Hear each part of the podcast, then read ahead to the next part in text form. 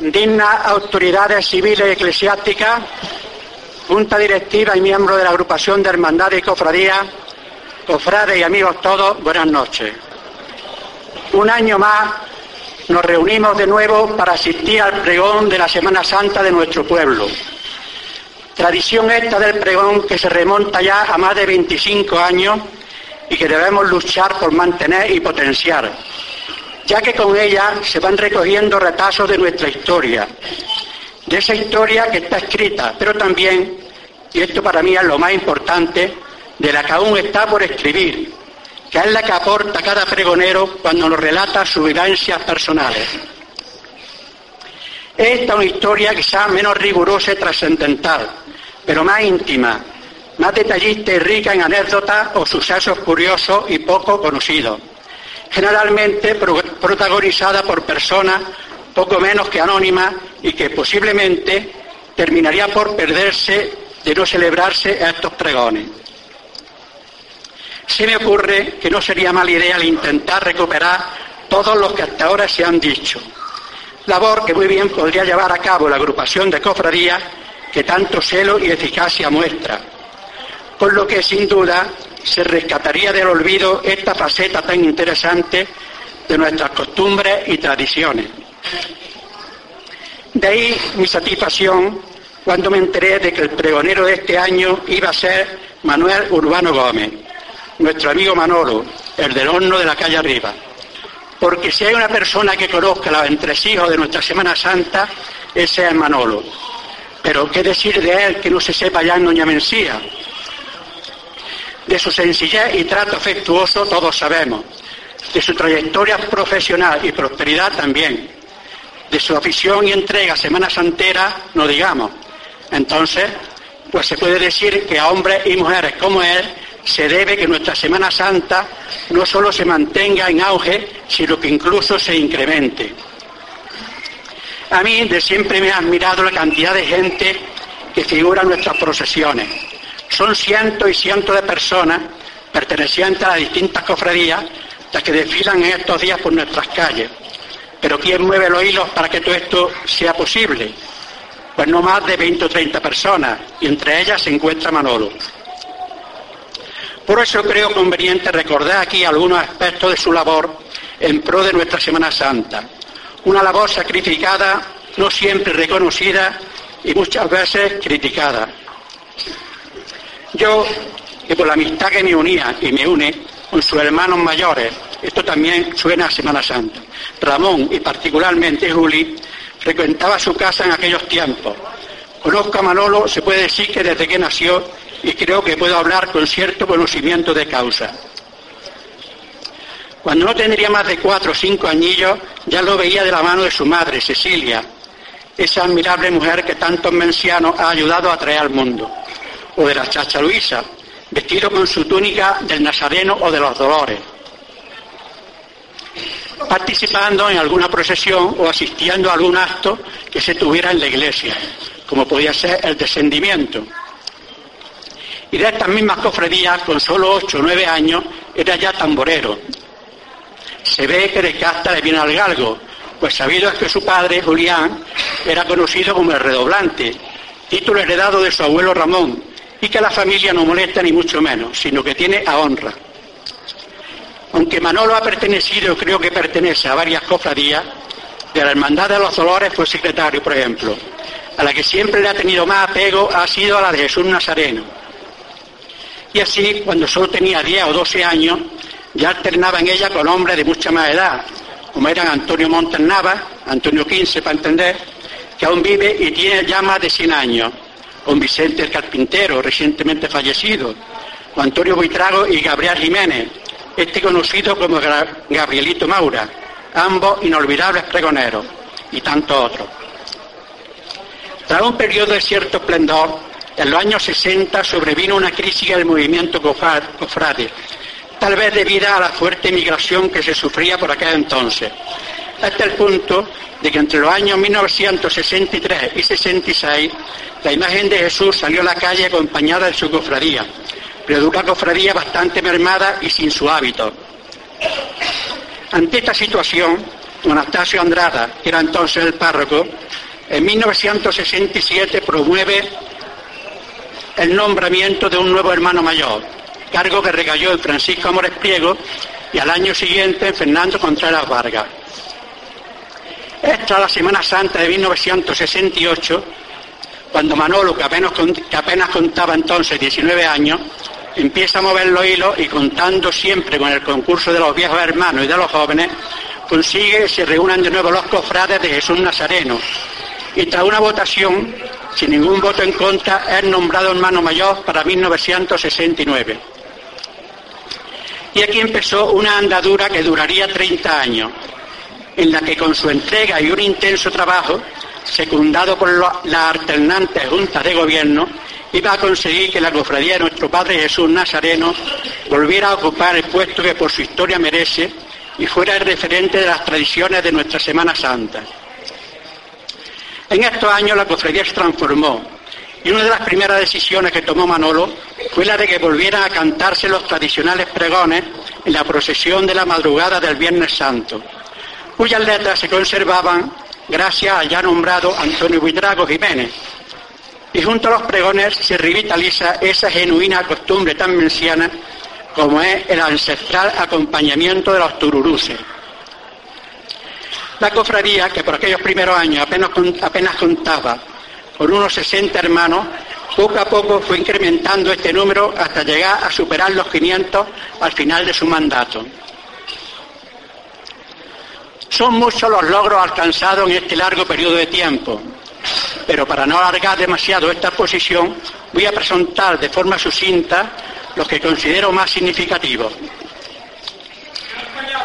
A principios de los 70 se adquiere una imagen mariana bajo la advocación de Virgen de la Amargura, donada por Blas Moreno Vega, imagen que procesionó entonces en una anda realizada por José Urbano Isadu y bajo un precioso palio confeccionado precisamente por la madre de Manolo y por su hermana Felisa, junto a Carmen Pérez Moreno, conocida esta como la Pérez Sacha. Tengo que decirlo así para que se sepa quién es. Los varales fueron hechos en los talleres Angulo de Lucena y donados por varios devotos. Por su parte, Manuel Borrallo Vena realizó para esta imagen mariana un estandarte y una saya. La banda de tambores, que de siempre se había conservado, se completa con otra de trompeta, que en 1982 pasa a convertirse en la impresionante y bien equipada centuria romana que todos conocemos. Con la colaboración de Fernando Moreno vuelven a salir las figuras bíblicas de Dima y Gesta, acompañando a la imagen de Jesús. Se recupera la figura de la Verónica, que en el emotivo acto de la bendición de las cuatro esquinas limpia el rostro de Jesús, y que en aquella primera ocasión estuvo representada por la joven Maribel Asituno Contreras. A principios de 1990 se adquiere en Córdoba un nuevo y hermoso trono para el titular de la cofradía, que es el que procesiona en la actualidad, de estilo neobarroco y elaborado en caoba en su propio color. En 1995 se restauró completamente el busto de María Santísima de la Amargura, y 3 años más tarde se le hizo una túnica nueva a la que se le traspasó el bordado de la antigua. Todo esto costeado por personas devotas vinculadas a la cofradía. Todos estos logros y reformas se hacen, y esto es muy importante, sin perder la brújula de la tradición. En 1999, Manolo es sustituido en su cargo por Francisco Ortiz González de la Serna, y tras un espacio de 8 o 9 años, en abril de 2008, es elegido de nuevo y por unanimidad hermano mayor. Y desde entonces, aquí uso sus propias palabras, se encuentra rodeado de una magnífica junta de gobierno que en los meses transcurridos se vislumbra como inmejorable. Por lo pronto, y esto que voy a decir es una primicia, este año la imagen de Jesús estrenará una nueva túnica, donada por Manolo y su hermana Felisa, tal cual se ha procurado que sea lo más parecida posible a la histórica y famosa túnica del Milagro, aquella que hace ya más de 300 años el pueblo de Doña Mencía costeó a su venerada imagen en señal de gratitud por librarlo de la peste. En fin, Creo sinceramente que Manolo ha luchado siempre por el engrandecimiento de nuestra Semana Santa y que tiene vivencia y conocimientos más que suficientes para brindarnos un magnífico pregón. Con él les dejo, seguro de que vamos a disfrutar escuchándole. Muchas gracias. Buenas noches, señora alcaldesa y demás miembros del ilustre Ayuntamiento de Doña Mencía, señor párroco y conciliario de nuestras cofradías, estimado don Joaquín, presidente y miembro de la Junta de Cofradías, señoras y señores, amigos todos. En el mes de febrero del año pasado fui invitado por varios hermanos mayores a ser pregonero de nuestra Semana Mayor y me planteé serias dudas sobre mi capacidad para hacerme cargo de esta responsabilidad tan importante, como es la de ser por un momento la voz de nuestra Semana de Pasión. Entonces recordé que en 1969, cuando solo tenía 18 años, siendo nuestro párroco don Anastasio, los hermanos antiguos de Jesús Nazareno me propusieron para ser hermano mayor de su cofradía, en un momento histórico social bastante difícil para casi todas las hermandades. Igual que entonces, acepté asumir esa responsabilidad teniendo muy claro que había que poner mucho corazón para desempeñar el máximo honor que le puede corresponder a cualquier cofrade. La Semana Santa de nuestro pueblo ha sido a lo largo de los siglos la celebración religiosa más grandiosa que tenemos, donde se conmemora la pasión y muerte y resurrección de nuestro Señor Jesucristo. Es tan grande la explosión de fervor semanasantero que experimenta nuestro pueblo, que cuando por fin llega el domingo de carnaval, se vive un ambiente especial y mágico, donde todos nos hermanamos más y olvidamos nuestras diferencias de todo tipo, ya que por naturaleza nuestro carácter es de colaboración con los demás, que es como siempre debiera de ser. Y es resaltar la hospitalidad que el pueblo ofrece con todo el forastero que llega, que cuando lleva 2 o 3 días de estar aquí se siente como un mesiano más. Este pregón quiero dedicarlo a todos los miembros de mi familia, especialmente a mi madre, así como a mi chacha Luisa, David, Jesús, Mari y Antonio Buitrago, que me enseñaron las tradiciones más seculares de nuestra Semana Santa, y desde niño me descubrieron lo que significaba ser cofrade de Jesús Nazareno. También, y con carácter especial, aquellas personas que en todas nuestras hermandades han trabajado con mucho esfuerzo y desinterés personal para darle más esplendor. Estos mencianos quizás no sean muy conocidos, pues han procurado estar en segunda fila o detrás de la cortina, y han sido grandes cofrades de los que casi nadie se ha acordado. Tengo claro que es un atrevimiento por mi parte mencionarlo, pues temo que se me quede alguno en el tintero, pero entiendo que corresponde por justicia, y la Semana Santa de Doña Mencía nunca podrá olvidarlo. A lo largo de este relato, cada uno aparecerá a referirme a la cofradía a la que pertenecieron. Nuestra Semana Santa comienza el miércoles de ceniza, acto de mucha tradición, al que asiste gran número de cofrades y que con tan buen gusto organiza la parroquia. Ahora recuerdo que cuando era chico nunca faltaba el mismo, pues se encargaba a mi chacha Luisa de llevarme a la parroquia, para que me la pusiera nuestro párroco don Juan Valera, al que desde aquí recuerdo por el gran cura que fue y las buenas obras que hizo, que fueron muchas. Desde este día comienza el ajetreo característico de nuestra Semana Santa. Las bandas organizan su gente, ya se tiene preparado un sitio donde han comenzado los ensayos. Los niños piden a sus madres que le saquen el tambor y la bandolera. La mamá joven, que quiere apuntarlo a la cofradía a la que ha pertenecido siempre su familia y hacerle la ropa de cofrade. En nuestras casas comienza a prepararse esos magníficos dulces que son tan característicos de nuestro pueblo y de los que habló nuestro querido don Juan Valera en Juanita la Larga. Y esto último lo sé por ciencia propia y no solo porque lo diga don Juan Valera. A continuación voy a poner una breve referencia relativa a la historia de la Semana Santa, sobre la base de mis vivencias personales, lo que me han contado antiguos cofrades mencianos y los trabajos de investigación realizados por José Jiménez Urbano, Alfonso Sánchez Romero, Antonio Gómez Pérez y Antonio Cartero Muñoz. Desde aquí un sincero reconocimiento a su gran labor.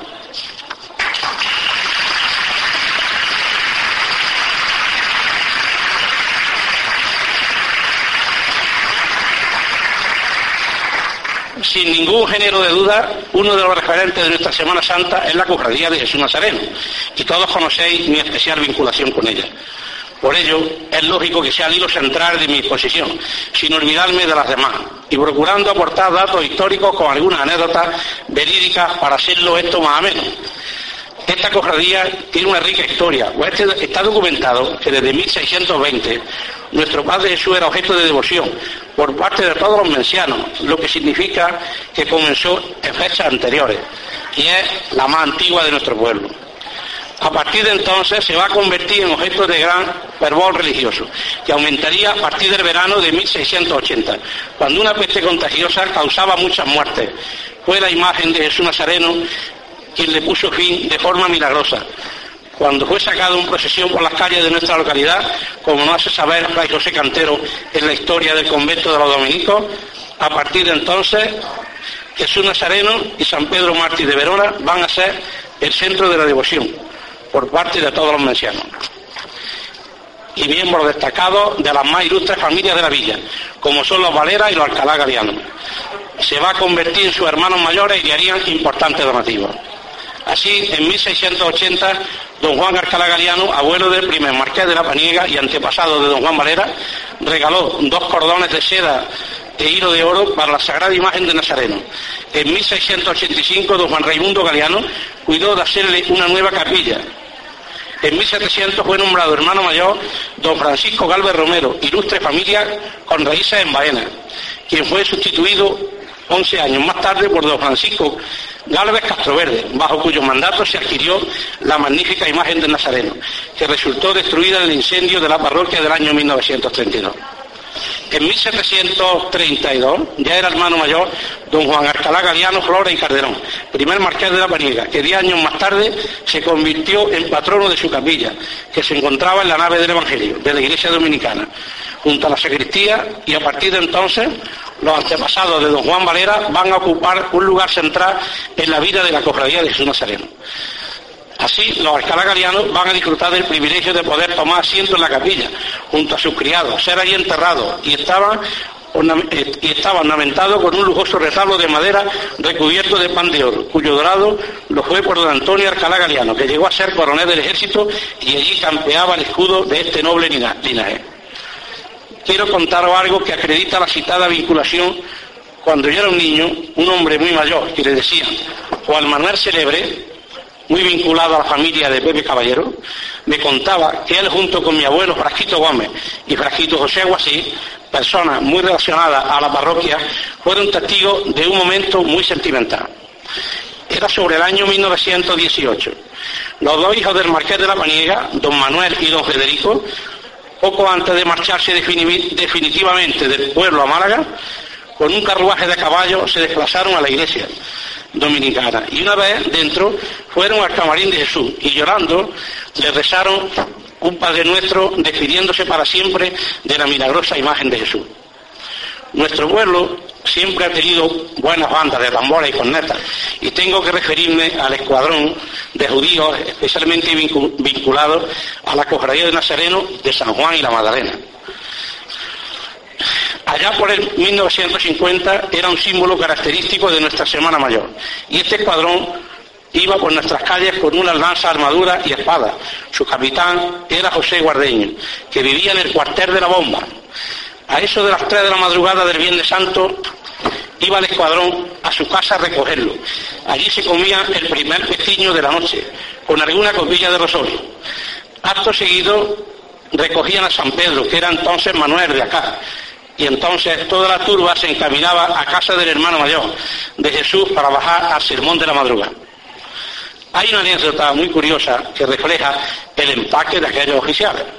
La mujer del capitán, que se llamaba Dulce, que yo la conocí, había bajado a ver salir a Jesús y todavía no se había arreglado del todo, pues tenía muchos hijos y la verdad no le había dado tiempo. Al emparejar el escuadrón por la calle Juan Valera, se adelanta José, capitán, con elegante paso que ya quisiera la Guardia Real, y le dijo a su querida esposa: Dulce, súbete ligera y ponte el vestido con los carneros, que un Viernes Santo la mujer del capitán no puede ir vestida de cualquier manera.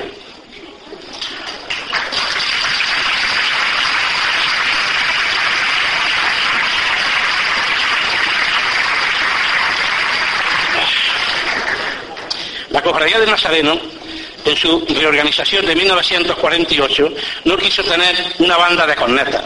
Según el testimonio de Manuel Parera, mi amigo, y Tomás Santos, a pesar de que vieron en un cajón unos clarines o cornetas de caballería que jamás se utilizaron, su hermana mayor quiso seguir la tradición que siempre ha caracterizado a esta cofradía. Los romanos, con sus chaquetas y cascos muy antiguos, que son los dorados que hoy lucen nuestra centuria romana. Las chaquetas eran de púrpura y el pantalón negro con una lista dorada. Ellos formaban delante del guión, nombre con el que de antiguo se daba a nuestro estandarte. Iban seguidos por tambores con túnicas capitaneados por Miguelín, que iba seguido por su sobrino, Paco Urbano, Paco Roldán, Vicente Torres, Palín y Juanito Recio. Ellos iban delante de nuestro Padre Jesús. Cuando se bajaba el sermón de la madrugada, los cascos dorados iban con la celada echada abajo, tocando el paso de la madrugada. Todavía vive hoy un miembro de esta cuadrilla de cascos, nuestro hermano Antonio Bujalance. Ahora me voy a referir a uno de los referentes de nuestra Semana Mayor, la cuadrilla de trompeteros o tururú. Los trompeteros, según testimonio de antiguos cofrades, eran algo único, exclusivo, genuino de la cofradía de Jesús Nazareno. Cada cuadrilla tenía dos trompetas y los pregoneros iban junto a Jesús en la procesión. Tengo que señalar que durante siglos, hasta el incendio de la Iglesia Dominicana, la cofradía de Jesús estaba organizada en su totalidad en 13 cuadrillas. Cuando se cantaban pregones, empezaban a tocar por la primera y terminaban la última. En el siglo XIX, los más famosos trompeteros de nuestro pueblo eran de la familia de los Pichos Bigotes. Y había otro que le llamaban el Viroloso, pues tenía la cara llena de viruelas. Decían los viejos que daba con el tururú hasta 7 y 8 redobles, hasta la década de los años 60 del siglo XX. Hemos conocido entre los más destacados a mi amigo, que yo estaba chiquito con ellos, Teodoro Barba, en paz descanse, Manuel Bujalance y José Urbano. En fin, eran todos los que había. La participación de los mencianos en los actos de la Semana Santa era total. Me contaba Antonio Buitrago y José Talao Hijo, que su padre, que era el cuadrillero de los pregoneros de Jesús, y su hermano Hermenegildo Luna, gran hermano mayor de San Juan. La tarde del Jueves Santo bajaban a la iglesia todas las cuadrillas de Nazareno, sin la cruz, para oír el sermón de la sentencia de azote y el de Pilato, que era seguido con los santos oficios y lavatorios. Los pregoneros estaban sentados en el altar mayor y con mucho requilorio. La imagen milagrosa de Jesús ya estaba rodeada de velas encendidas y acompañada de gente durante toda la tarde-noche. El continuo subir y bajar al Calvario era incesante, pues toda la madrugada la ermita estaba abierta y María Manuela al pie del cañón, pendiente de todo. Vaya un recuerdo para ella, que era la santera.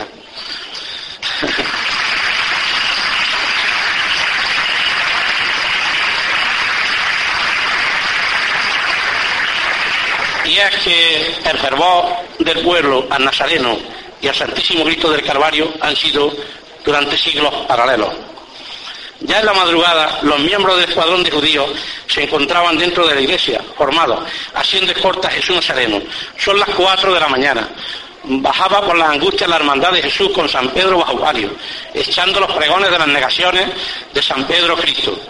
Cuando yo era un niño, vivía una mujer en la calle arriba, donde hoy lo hace Pepe Sequeira, que se llamaba Frasquita Nava, y ella me contaba a mí y a los demás niños de la calle que guardaba el sable con el que se hacía el simulacro de cortarle la oreja a Marco al echar el pregón del sayoncillo brioso, según ella se hacía en la vieja iglesia, en la madrugada del Viernes Santo.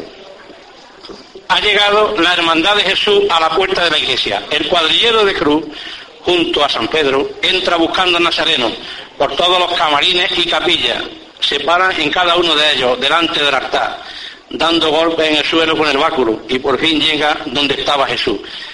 Ya lo han encontrado. Entonces se abrazan llenos de asombro y espanto. Acto seguido, los pregoneros se suben al coro, donde a instancia del predicador comenzaba el sermón de la madrugada. Con estas palabras: entonces bajó un ángel del cielo a confortarlo.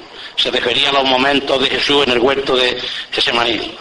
Y en este momento se le llamaba el pregón de la embajada del ángel.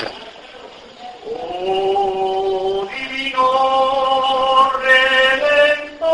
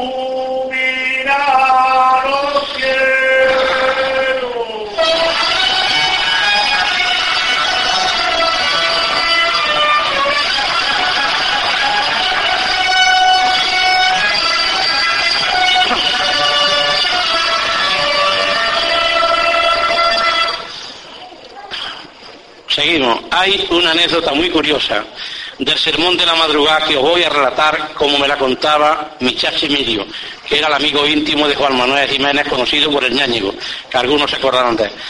A finales del siglo XIX, siendo hermano mayor don Felipe Gancubero, no había predicador. Por entonces existía un cofrade al que se conocía como el sibilindario, que era el que mandaba en la procesión. Y este se dirigió a don Felipe Gancubero con estas palabras: Don Felipe, son las 3 de la mañana, las turbas se me echan encima y me encuentro sin predicador. ¿Qué hacer yo en este caso? Entonces don Felipe Gan le contesta: coge la mejor mula de la cuadra, vete a Suero y te trae a un predicador. De esta forma quedó sajado el incidente. Acto seguido, según testimonio de nuestro hermano de Jesús, Antonio XV, que tiene más de 100 años de edad, y Vicente Asituno, que va a dejarse, que nos ha dejado hace una semana, exactamente hoy, ambos trabajadores incansables de la cofradía de Jesús. El llanete de la iglesia dominicana se ponía con tanta gente que no cabía un garbanzo, y se empezaba a formar las cuadrillas, que eran 13, cada una con su cuadrillero al frente y sus dos trompeteros. Quiero dejar constancia que todas las trompetas tenían una inscripción con el siguiente tenor literal: soy del Nazareno, pues son propias y características de esta hermandad. Era impresionante la subida por la angustia de la cofradía de Jesús, formada con sus 13 cuadrillas a su paso por la calle arriba, y cuando se echaba un pregón, comenzaban a tocar las dos trompetas de la primera y terminaba por la última. Unas cuadrillas pertenecían al varar derecho de Jesús y otra al izquierdo. Desde aquí quiero hacer mi más sincero reconocimiento y homenaje al cuadrillero que supo mantener esta tradición, don Francisco Jiménez Urbano. Si hay en nuestra Semana Santa algo con arraigo y tradición de siglos, es nuestra cuadrilla de hermanos de cruz.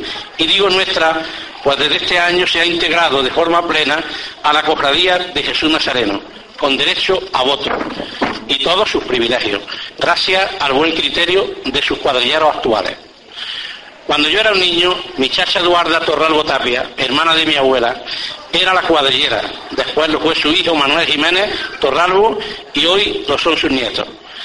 Llevaba la cuadrilla a su despensa y en su casa tenía lugar todos los Viernes Santos un magnífico desayuno. Por entonces no entendía la relación de hermanos de cruz y la cofradía actual, pero ella y dos grandes hermanos de cruz con sus túnicas de pana antigua, Antonio Priego, el mulero mayor, así como Pepe Caballero, me decían que ellos eran los auténticos. Y le doy la razón, pues la crisis que sufrió nuestra cofradía desde el 62 al 67, solo ellos, junto a los apóstoles, no abandonaron nunca a Jesús. Empezamos con la borriquita, el Domingo de Ramos. La llegada de Doña Mencía de don Antonio Prieto Hurtado en el año 1958 iba a suponer un impulso en nuestra Semana Santa, que sacó a varias cofradías del letargo en que se encontraba. Animó a mucha gente a colaborar con él. Esto explica que don Francisco Roldán Hueto colabora con la parroquia en la adquisición de la imagen de la borriquita, que pronto tomó gran auge, dando a la tarde del Domingo de Ramos un gran ambiente semanasantero con importante presencia de niños y niñas, que se ha convertido en la cantera para todas nuestras cofradías. En los últimos años estamos asistiendo a la gran vitalidad de esta joven cofradía, impulsada por Jesús Moreno, así como los hermanos Galisteo Capote, Vicente y Fernando, que junto con su hermano mayor Vicente Buitrago trabajan a toda máquina para realzar el esplendor que ya tiene. Y quiero dejar constancia que la Centuria Romana de Jesús Nazareno colabora también en dicho desfile procesional. Lunes Santo, Jesús orando en el Huerto del Olivo.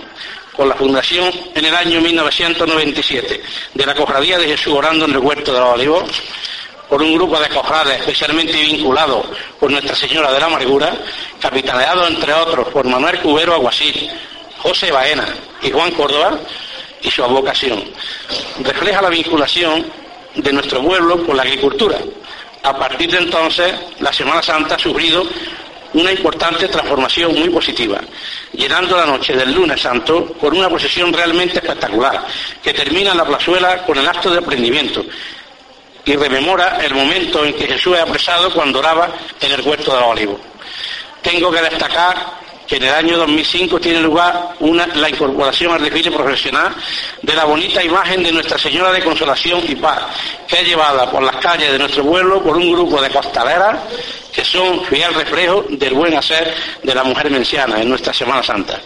Y desde aquí os invito a todos a la presencia, la soberbia subida de la Virgen por la angustia. Martes Santo. En 1993 tuvo lugar la creación por parte de un numeroso grupo de jóvenes de la Cofradía de Jesús Cautivo, que ha supuesto la incorporación de importantes novedades y del buen hacer a nuestra Semana Santa. Su titular, nuestro Padre Jesús Cautivo, comenzó a recibir en la calle Santa Catalina y desde el año pasado en un lugar con mucho sabor menciano, como es la calle Llana, donde tiene su propia casa hermandad. Desde aquí animo a todas las hermandades para que sigamos este ejemplo y tengamos un lugar donde nos podamos reunir. En el año 2005 incorporó como cotitular una preciosa imagen mariana con la vocación de Nuestra Señora de la Estrella. No puedo pasar por alto la vistosidad de toda la procesión, especialmente a su paso por el arco de la calle La Virgen, la subida por la angustia y el final serio y esplendoroso que tenía lugar en la plazuela, hoy en la calle Llana, donde todos los años hay una novedad que siempre es muy atractiva y que todos estamos esperando. Esta cofradía ha sabido captar la ilusión de todos los niños de nuestro pueblo que participan en el desfile y se va implicando cada vez más en ella. Desde aquí no puedo dejar de mencionar la especial vinculación de la familia Muñoz Vera con la Cofradía del Cautivo, como también lo ha sido y lo sigue siendo con la de Nazareno. Miércoles Santo. En la tarde del miércoles santo, nuestra hermana cofradía de San Juan y la Magdalena realiza su estación de penitencia. Como pregonero de nuestra Semana Mayor y hermano de Jesús Nazareno, tengo que dejar constancia que esta cofradía siempre ha procesionado con nuestro Padre Jesús, compartiendo ambas corporaciones momentos y ricas vivencias, estando por ello hermanadas. Y tengo la esperanza que un día no muy lejano los hermanos de San Juan reflexionen y la agua vuelvan a su cauce, pues San Juan era el discípulo amado, junto a la Magdalena, estuvieron siempre junto a Jesús en su pasión. Yo que trato con muchas personas mayores, se extraña mucho que San Juan y la Magdalena no salgan en la mañana del Viernes Santo. Y cuando me lo dicen, yo les conformo diciéndoles que no va a tardar mucho tiempo en verlo otra vez. Hermanos y hermanas de San Juan, recoger guantes.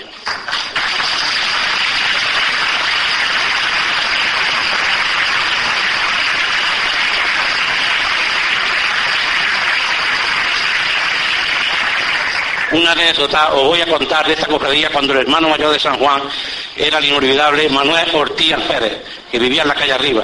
Durante la cuaresma pedía harina para hacer pestiños que guardaba para sus cofrades en la procesión del Viernes Santo. Cuando terminaba, los soldados romanos, junto con los judíos, apuraban las canastas de pestiños. Lo había hecho una de las mencianas más graciosas que han existido, Isabel la Gorriona, que en paz descanse, que más de una vez revoleó la canasta de pestiños por encima de los penitentes, ella junto a Fermina.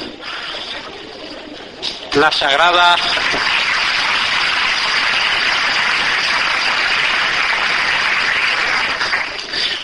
esfinge de San Juan la compró doña María Jesús Jiménez Vargas en la cantidad